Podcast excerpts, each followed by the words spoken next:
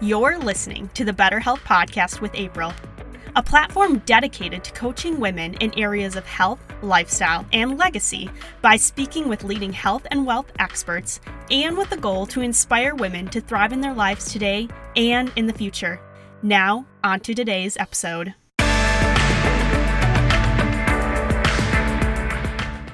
Hey everyone, welcome to another episode of Better Health. On today's show, I'm speaking with Gabriela Rosa, who is all the way in Australia currently, and she's going to be talking all about fertility, so miscarriages, conception, and she's a specialist in this, and I'm knowing that it is such a big topic right now. I'm so excited about this, and I think it's going to pertain to a lot of my listeners, so thank you for coming to the show, Gabriela. Oh, it's my absolute pleasure. Thanks for having me. Yes, of course. So diving right in, I always like to ask the question, where are you from and what was your childhood and family like in regards to health? Yeah, look, it's a great question, actually. I'm originally from Brazil.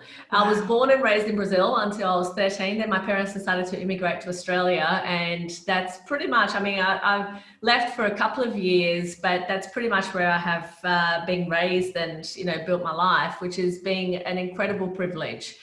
Being that it's such a beautiful country. And my family has always been, my mom was a primary school teacher. And so, health and being healthy and having good habits has always been a very important part of our upbringing. And certainly, something that made me want to dive in deeper into becoming a naturopathic doctor and understanding more about what I could do to not only improve my health, but to help others do the same. Mm. So it's fair to say that I am that mother that, doesn't send packaged foods for their kids to school and, is very much about. My 5-year-old was telling me the other day, it was actually the most hilarious conversation. He goes, "Mum, Santa Claus is drinking Coca-Cola. That is so unhealthy." And I'm like, oh my God. And then he continues this thought as we're walking down the shopping centre. He goes, "Mum, that's probably why Santa Claus got really fat." I love it. That's hilarious. Oh my God. And it's so funny because we never drink soft drinks at home, and he's never, he never has it or has had it in his life. But it's interesting, and we don't talk about it as a result because it's just not part of our day-to-day. But for him to equate those things, I thought, okay, I'm doing a good job. This is a good thing. It was your affirmation. You're like, okay, I'm on the right track. That's it. It really was. It was me going, wow, okay, kid, this is good. And how old is he again?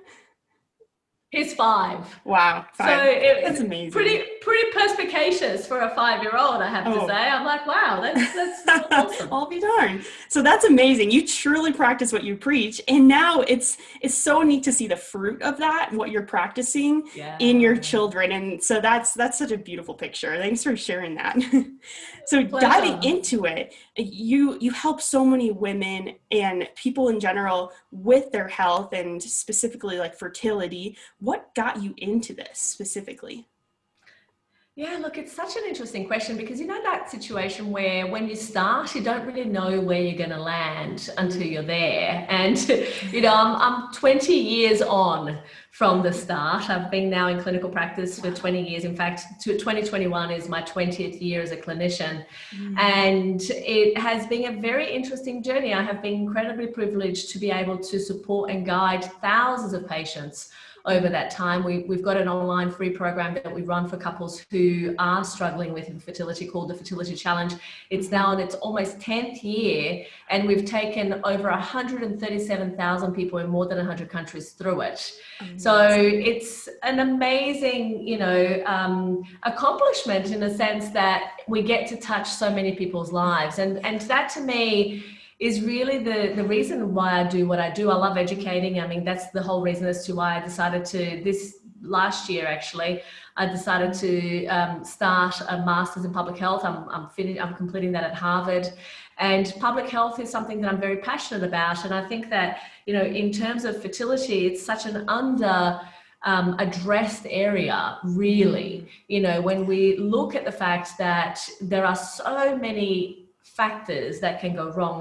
We know that from the perspective of couples trying to conceive, 1 in 6 couples experiences extended time to pregnancy. And, you know, 3 in 4 pregnancies actually end in miscarriage before a woman even knows she's pregnant. Mm-hmm. So, you know, these are very big issues for women and couples at a reproductive age.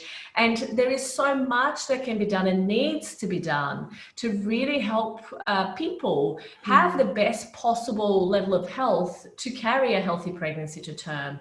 You know, I often talk about the fact that fertility is a team sport, and that you can't, even though standard therapy is geared towards the woman being the center of that particular equation, the truth is 50% of that equation comes down to the health of the sperm. And one thing that many people don't realize is the fact that, you know, in order to be able to have a healthy and carry a healthy pregnancy to term, 50% of the reasons as to why miscarriages happen is actually to do with sperm health. Wow. So it's such an important factor to take into consideration both sides of the equation when we're talking about fertility, when we're talking about miscarriage, when we're talking even about implantation failure, because what happens is that there are multiple factors that get in the way. I often, you know, we'll talk about the idea that whatever result you're experiencing right now, you know, we might have inability to conceive, inability to keep a healthy pregnancy to term, or, you know, any other, I guess, not ideal reproductive outcome. These are all outcomes. You know, they are the result of a biochemical chain reaction that starts all the way to the left of that, you know, like it starts. And what we see is, you know, egg quality issues, sperm quality issues, inability to conceive, inability to keep a healthy pregnancy to term. And then standard therapy tries to address it from literally immediately prior to, you know, getting that result that obviously we end up with. But the truth is that if you really are wanting to have the best possible chance of not only get pregnant, take a healthy pregnancy to term and deliver a healthy baby, we really need to look at a multifactorial, complex web, so to speak, of factors that interrelate, and that it is without a doubt one of the most important things that we do as prospective parents, because what happens is no matter how we go about the idea of conceiving and of course, you know, doing the best that we can to keep a pregnancy to term, the effect to the child, you know, we know that by 8 weeks gestation, a baby's health blueprint is set for the rest of their life, which essentially means that they have all of their little organs, all of their little fingerprints created. It's just a matter of growing from that point onwards. And so what we know is that it takes, you know, an egg. Women, we're born with all the eggs we will ever have. There's no such thing as, you know, multiplying eggs, unfortunately. And so we have all the eggs we'll ever have, and they mature in certain stages. There are two major and predominant stages when it comes to egg maturation. From primordial follicle to primary follicle, it takes approximately 4 months. From primary follicle to ovulatory follicle, it takes approximately 4 months. And so if you really look at it, it takes 8 months to be able to look at the product of what you started creating 8 months prior. Wow. And that is just when we talk about the egg itself. When we then talk about sperm, you know, a sperm cycle of you know, from beginning, from generation, I mean, sperm is generated all the time. And that's the major difference in terms of female and male reproductive systems. But what happens is that the multiplication and the reproduction of those cells over time as men age becomes more and more deformed and defective with the aging individual. And so even though men can still effectively, well, actually, you know, supposedly, affect conception until the age of 90 years of age, that sperm might not be very good. And so there may be many more factors that then, you know, will impact the health of the child in the long term. But if we just look at the, you know, kind of ordinary scenarios of life, we really are looking at a situation where when we need to improve sperm parameters, let's say that the sperm count is not as good as it could be, or sperm, they're not swimming, morphology is not quite as fast or progressive as it should be, or they're shaped in a deformed fashion, motility is low, then what happens is that we have a situation where inability to conceive and inability to keep a pregnancy to term is exacerbated. And so when we're looking at improving those parameters, it can take anywhere between 1 to 3 sperm cycles to really see major change. So really, in the grand scheme of things, preparation for conception is such an important aspect when we're looking at not only getting pregnant, but keeping a pregnancy to term and preventing miscarriage. Because if we don't do that preliminary work and put down those foundations, we're likely to end up with a situation where we may even be conceiving, but we don't ever get to a positive pregnancy test, or we get to a positive pregnancy test only to miscarry very, early after that. And of course, there are other situations as well where, what will end up happening is that you go through and you think everything is okay, but then there are major formation issues that result from various factors, from environmental to genetic to a combination of the two, that can then lead to late-term pregnancy loss and stillbirths and, all of those different types of things. What we know from research is that, the likelihood is that if a person has had a stillbirth or a late-term miscarriage, they're more likely to experience that again if we don't address some of the obstacles or factors that are getting in the way. And those can be extremely diverse, from immunological aspects. In my book, Infertility Breakthrough, I actually talk about the 9 category reasons for miscarriage. And this applies to implantation failure as well as late-term miscarriages, and it looks at the endocrinological aspects, so hormonal, we're looking at anatomical, and then a subset of that is uterine defects, looking at infections. So many times people don't understand that infections, they may even be silent, but they actually can cause a major amount of havoc in the reproductive system, and for men and women, which leads to an increased risk of miscarriage or implantation failure. So bacterial vaginosis, for example, when a woman has even thrush and the man isn't treated as well, or diagnosed, right? It is a major issue when it comes to the ability to keep a pregnancy to term. And then, of course, we've got immunological aspects, from autoimmunity to alloimmunity, which is where the mother will develop an immunity to the external kind of, what it perceives the embryo to be an external body. And so, these are all various factors. Then, of course, we have genetics and, male factors. And one of the big things that often happen, which is this idea of reproductive toxicants, that the environmental things, from the things that you find coated in a receipt, BPAs and phthalates, for example, we don't even often take into consideration our environmental exposures, but things like phthalates and BPA have been incredibly linked to the ability to keep a pregnancy to term, to even conceiving and, of course, keep a pregnancy to term.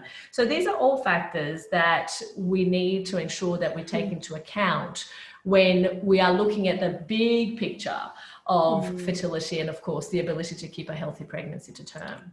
Wow. I'm so glad that you emphasize the fact that, yes, women play a huge part, obviously, in, conception, fertility, pregnancy, but it is a 50-50 deal where the male sperm needs to be healthy as well.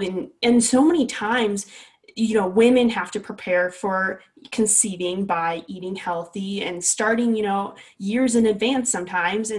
And you never think about the male doing the same thing. But, if you want it to be a harmony and actually work together well, and then carry the term through, both sides have to be healthy. And so it's really great that you emphasize that, because I'm sure there's so many where they're like, wow, I always thought it was, the woman's job, but it's just as much the male's job as well. Oh, absolutely. Absolutely. Yeah. And sadly, standard therapy does not emphasize this at all. And so men come to us after years of, trying to conceive together, and sometimes they haven't even had a semen analysis, and they go, oh my God, like, how is it possible that you guys have, as a couple, have been infertile for 5 years and the man hasn't even been tested, let alone, actually treated for things that often are very treatable and very easy to treat if you take the right approach. So yeah, I hear you completely. It's it's actually one of the reasons as to why I am doing my MPH, because I think that needs to be a whole lot more education, around all of this. So absolutely. Mm. Yeah. So thinking about, you know, I know we talked briefly before the interview, the fact that, you know, miscarriage and then conceiving and trying to actually conceive, they kind of go hand in hand. I mean, although they are different things that can occur, they go hand in hand. So could you tell me a little bit about what are some of the similarities of a lot of the culprits that could prevent a woman from conceiving, and then also like miscarrying, and then what are some of the differences between those two? Like maybe something affects, you know, a miscarriage happening, and then something different affects, you know, conceiving, if there are any differences between the two. So could you talk about that a little bit? Yeah, absolutely. It's really interesting. One of the things I find fascinating is that when people experience a miscarriage or they've experienced multiple miscarriages, they will often say this: my problem is not conceiving. I just can't carry. Right? and I go, well, it's interesting that you say that, but they are the same thing, right? At the end of the day, the majority of couples trying to get pregnant conceive. Mm-hmm. It's that pregnancy only becomes detectable from the time in which the embryo begins to produce human chorionic hormone. And so what happens is that until that point, which happens at around about the between 4 to 5 weeks, you can't really detect a pregnancy. It doesn't mean that it's not there. For example, this is a really good example. When people go through assisted reproductive technologies and treatments such as IVF or ICSI, right, where you have an embryo that gets transferred into the uterine cavity. At that point, a woman is pregnant. No matter what you say, a woman is pregnant with an embryo, okay? And so whether that pregnancy will continue to a positive pregnancy test or not is really the only question of consideration in this whole situation, right? So it's not that that person has it, and that often, you know, can you understand the misconception that people have when it comes to, you know, they've had their IVF cycle, they've had their embryo transfer, and like, oh, I'm waiting to see if I'm pregnant. Well, actually, you were pregnant from the second that you've had that transfer, okay? Whether implantation failure will occur, whether that embryo is strong enough and able to carry itself to a positive pregnancy test, those are different questions and different considerations. But a pregnancy is in place. So that's why I always say that if you have an egg and a sperm and you've put them together and you've got an embryo, you have a baby. The only question that you then need to ask is, why is that embryo not actually able, for whatever reason? And there are three factors in there. There is obviously the female factor, the male factor, and the embryonic factor that we then need to take into consideration. Why has that embryo not proceeded to a positive pregnancy test and or beyond that point, right? Yeah. So yeah, so that's the first thing. And so infertility and miscarriage are very closely related because most people have a miscarriage issue or an implantation failure issue, not an inability to conceive issue.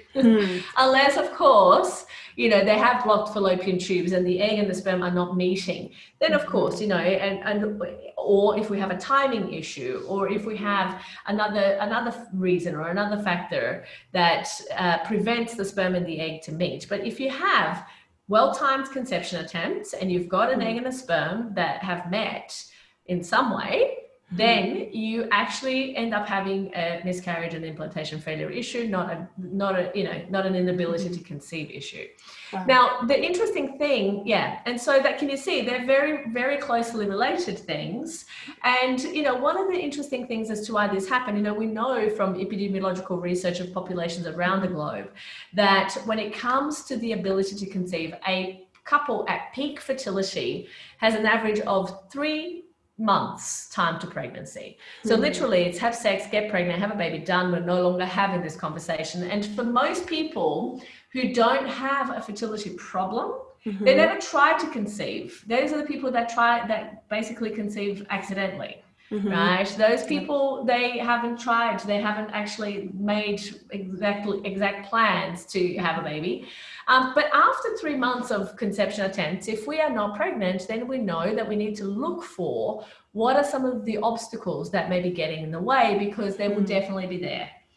if we don't have a pregnancy after 3 months, and it's obviously for many, in many, many cases, it's too early to start aggressive treatment at that point. Mm-hmm. But what we do need to then look at is if we're trying to get pregnant, we haven't got pregnant in 3 months, we really need to be a whole lot more proactive in terms of understanding the cycle.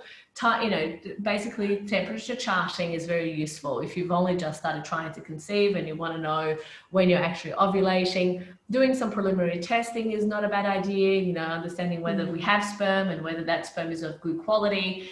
And, you know, doing things from a health perspective that are going to support the individual to be in the healthiest possible place that they can be. Because once we start to add things like, for example, you know, what I call minor factors, and you have, let's say, for example, you have irregular cycles, or you have PCOS, or, you know, your partner has low sperm count, or you have endometriosis or fibroids, or, you know, an autoimmune disease, you have thyroid problems, whatever, which one you pick, let's just say that any of those is one minor factor. When you add a minor factor to the equation, all of a sudden we go from an average of 3 months time to pregnancy to an average of 2 years. So literally compounds that particular issue dramatically, right? You add a second minor factor, we go to 7 years. And a third gives us an average of 40 years time to pregnancy. No one has 40 years to get pregnant, right? And I've mentioned just in that sentence, probably like 6 or 7 minor factors, right? And so, and these are really very common ones. These are things that people, you know, kind of deal with all the time. So what does it mean? Does it mean that if you have more than 3 minor factors in your case that you'll never get pregnant? No, it doesn't. But what it does mean is that if you don't address it, what happens for many couples is that they continue going around in circles. And often they go around in circles for so long and they run out of time to have a baby altogether, right? And that is the reason as to why sometimes people spend 2 years, 5 years, 10 years. I've had a patient come to me after having tried to get pregnant for 20 years. I mean, I don't know how you even keep, you know, the keep going. That motivation, for that long. But she did, and she came and she did all she needed to do, and she got pregnant naturally. And, you know, by the time that she came to us, she was 43. She ended up having a baby at 44. But, you know, it's one of those things that, you know, you don't want to leave it to the last minute, but certainly she didn't. She had tried multiple IVF cycles that didn't work over those years. She had tried many different types of treatments that hadn't worked. And, you know, it was a matter of really looking at these minor factors in combination, you know, unless we really correlate what's going on in those biochemical chain reactions that I talked about earlier and understand where are the gaps, where are the places of opportunity, and what can we do about it, we end up very much with the same result after a period of time if people have been trying for a long time. And that's the thing that we really want to avoid, because unless we do, again, people run out of time on the spot. You know, feeling like they're trying lots of different things, but actually not going anywhere, not getting any further. Right. And it's like, you know, you were saying it takes, if you have one factor, it takes a few years. If you have 2 factors, it takes even longer. And then the 3 factors of like 40 years. And all of that, from what it seems, is can be totally shaved off if you just go and, you know, get it figured out. What are those factors that are contributing to, you know, misconception or a miscarriage, and then, you know, shaving off all those years of you not being able to conceive in a few of heartache, really. Of trauma, grief, and heartache. Because, you know, I often talk about, you know, it's really interesting, April, because I often talk about this idea that, you know, when was the last time you solved a problem you didn't know you had, right? And when I talk about that, people go, oh, yeah. I mean, let's put it in this example that this actually happened to me. I had a leaking toilet. I thought it was a leaking toilet. Actually, initially, I thought it was boys not actually hitting the toilet, right? Yep, true. I thought, you know, surely they need to get better aim here. And I actually chastised them several times going, now, I've cleaned it a couple of times. And then in the end, I was like, okay, that's it. Boys, come here. I want you to clean around the toilet because it's all wet and you guys need to get better aim. You're amazing, Gabriela. And so here we go, you know, after a little while, but it's still happening, still going on, and I'm calling and I'm going, and they're cleaning it up and it's happening again and again. And I'm like, okay, there's something wrong here. So one day I kind of get on my hands and knees, right, to check out this water and mysteriously happening. I get a towel, I dry around, and then I come back 10 minutes later and it's wet again. And I'm thinking, oh, finally, it's not the boys peeing outside the toilet after all, it's that we had a leak. Wow. So yeah. I called the plumber, and the plumber comes over, and he, you know, it had happened in one of my other toilets, and I thought it was the same thing, just, you know, a little bit of a leaking toilet bowl. Mm-hmm. And so I tell him, look, I've had this in another toilet. The plumber came, they've removed the toilet, they resealed it, everything was great. Just do your best not to break the bowl. That is fantastic. So anyway, he goes to work, does his thing.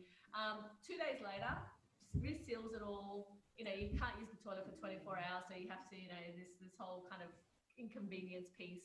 So anyway, 2 days later, when we can start using the toilet again, everything is good. Then the day after, I have water around the toilet again. I'm like, no.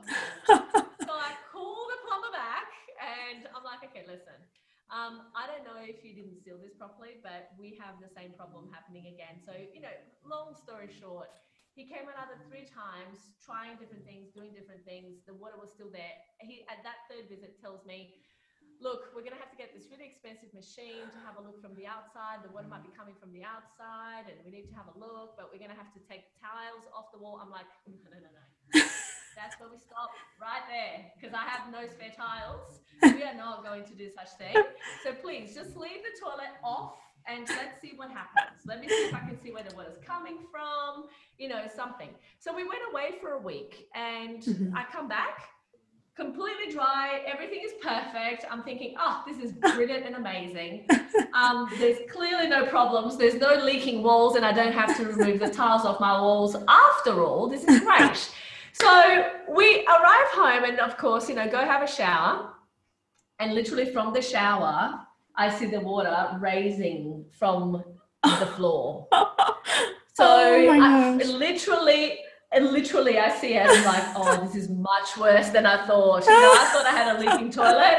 This is infinitely worse. And of course, you know, it was a shower-proofing issue. The shower hadn't been waterproofed. Wow. And so what ended up happening was that I didn't just need to replace a couple of tiles from the wall. I needed an entire bathroom renovation to fix the problem, right? Oh, my goodness. But the thing is, he wanted to charge me $2,500 to bring this machine and take tiles off my wall. That still wouldn't have fixed the problem. Yeah, you see? Right. And so this exactly. And so it's like putting a Band-Aid over it versus let's get down to the actual problem. Exactly.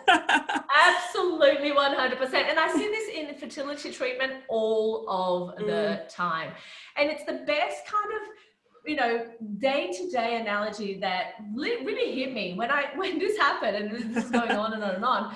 I'm literally putting my diagnostician hat going, hang on a second, but where is the problem? What is the problem? I want to actually know that I have a proper diagnosis, because if I don't, I'm just doing things thinking that I'm going to get a different result, but I would have ended up with exactly the same result, minus $2,500, minus tiles on my wall that would have had to be replaced with some other crazy color that was never going to actually look anywhere half decent. And so I was like, you know, this is just not okay. And so these are the types of things that happen, you know, for patients going through challenges in conception and infertility all the time, is that one, they don't know what they don't know, right? And the thing that keeps couples stuck on their journey often is exactly that. They don't know what they don't know. So they get to a point where they, you know, and I hear this very, very often, they say things like, I've tried everything and nothing has worked.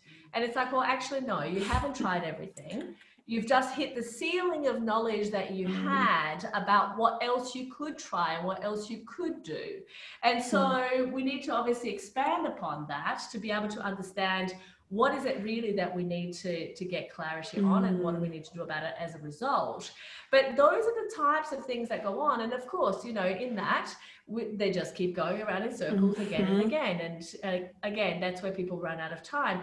But, you know, it's really quite a fascinating situation, because It happens in every area of life, and if we're not aware, we do spend a lot of extra time, energy, effort, money without the result that we want, because we didn't actually take the time to figure out what was really going on, you know, and fertility is a place that you can't afford to do that, because if you do, you end up with no child, no family, and, you know, your dreams of what your family would look like, certainly unrealized, you know, and so that's part of the big scope of understanding truly what specifically are we dealing with, and then and only then starting to come up with ideas and solutions for what needs to happen to address it, because otherwise we're putting the cart in front of the horse, you know.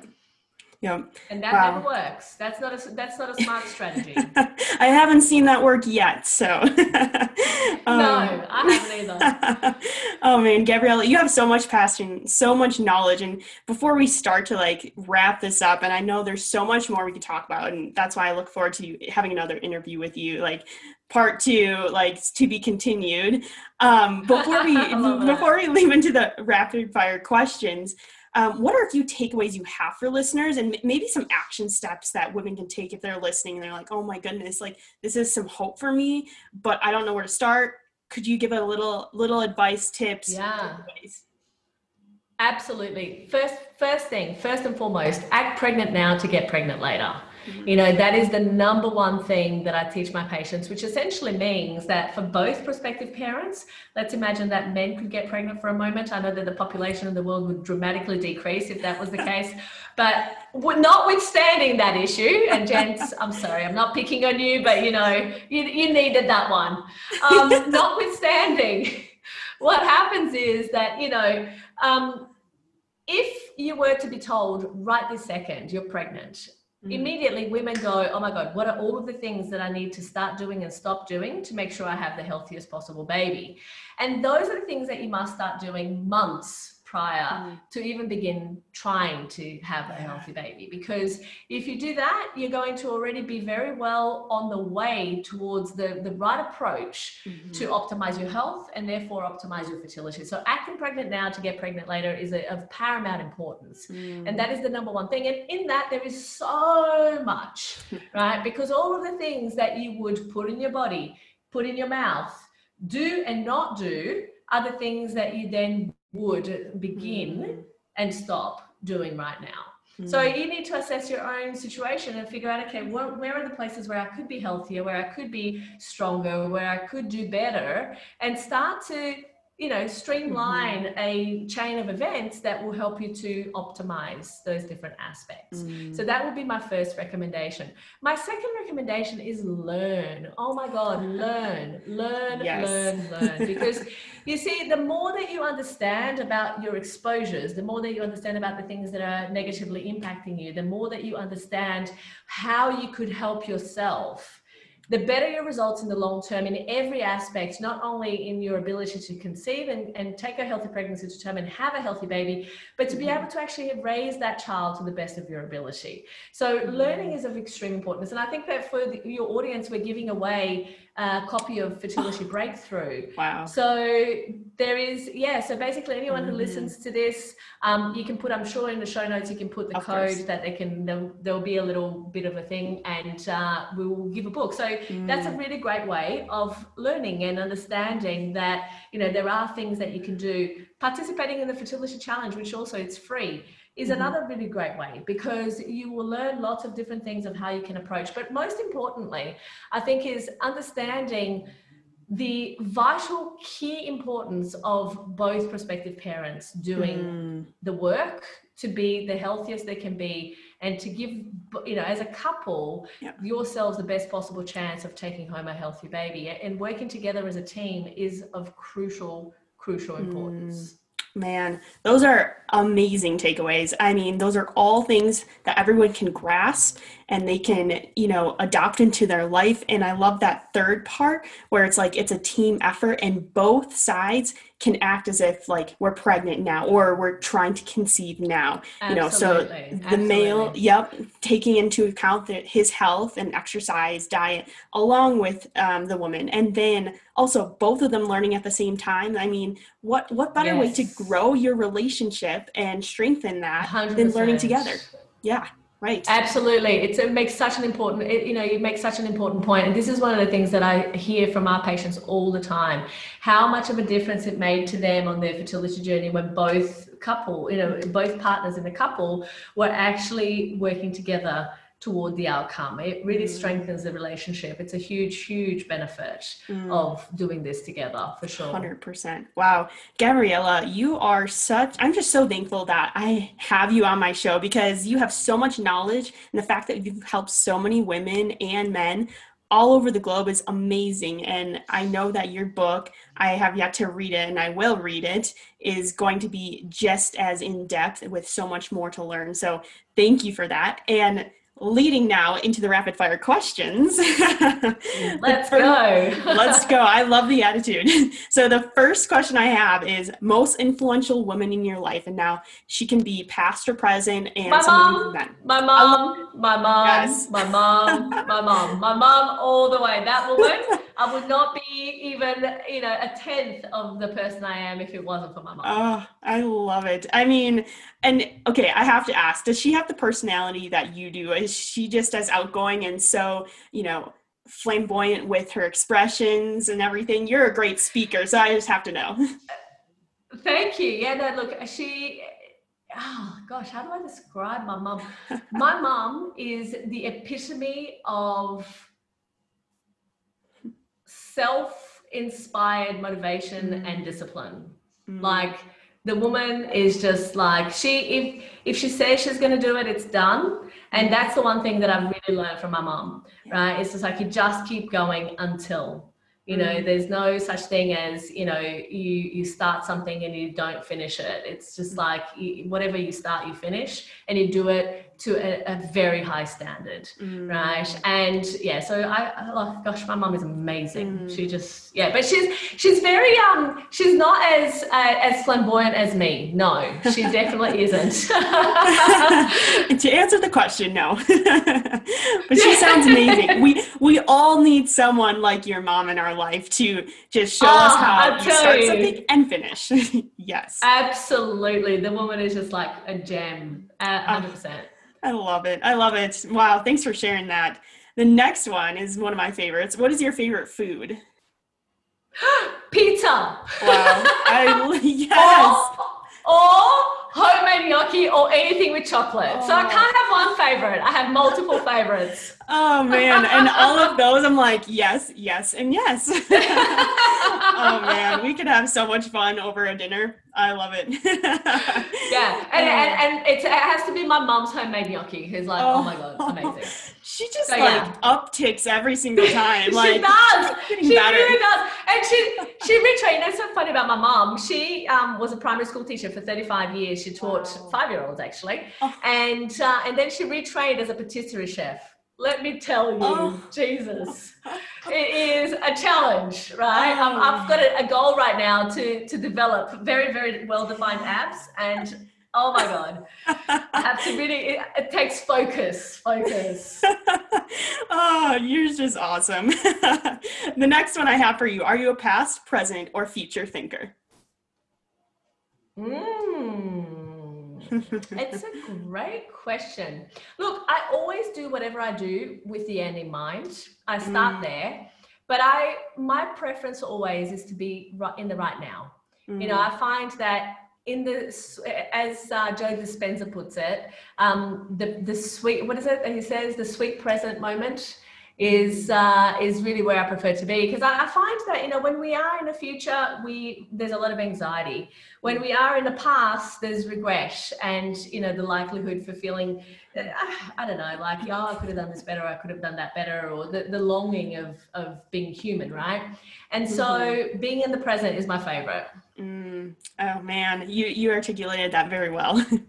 Next one is your favorite travel destination or a dream destination you have. Oh, my husband took me a couple of years back to Bora Bora, and I have to say that was pretty amazing. I mean, I loved it. It's okay, Bora Bora. Like, I've seen pictures. Yeah, not a big deal. Right? yeah, exactly. No, I have to say that was my bucket list item, and he delivered. So nice. He delivered. What a guy. He really delivered. And the last one I have for you, if you're a reader, what are you reading right now? Oh, Jesus. I am like a fanatic. I actually listen to audiobooks. Mm-hmm. I will say that I have like, oh gosh, there's like 700 audiobooks in my library that I have listened to. One of my absolute favorite things at the very moment is called Radical Acceptance by Tara Brach. Mm. And that book, honestly, has been one of the best things, one of the greatest gifts, actually, in my opinion, to humankind. I think that's a wonderful book. And I've got two books that are lined up, one next to each other, which I also listen to about 6 times a year, is The Four Agreements. I love that book by Don Miguel Ruiz. So those are my two favorite tips for right now. I love that. Man, I'm going to definitely look into those because I haven't read them, and I mean, you just endorsed them, so I'm going to check them out. Alrighty. So awesome. So to wrap us up and everything, how can listeners connect with you, Gabriela? Look, I'm pretty easy to find. If you Google Gabriela Rosa, that's Gabriela Rosa, you will find me. And you can also go to our website, which is fertilitybreakthrough.com. So fertilitybreakthrough.com. And that'll all be in the show notes as well. Wow. Thank you so much, Gabriela Rosa. You are, you just speak so well, have so much knowledge, and I know my listeners are going to grab so much from this. And wow, thank you. Oh, such a pleasure. Thank you so much for having me, and I can't wait for part 2. Oh my goodness. I'm scheduling it after this right away. Oh man. Well, thank you so much, Gabriela. Thank you, April. Thank you for having me.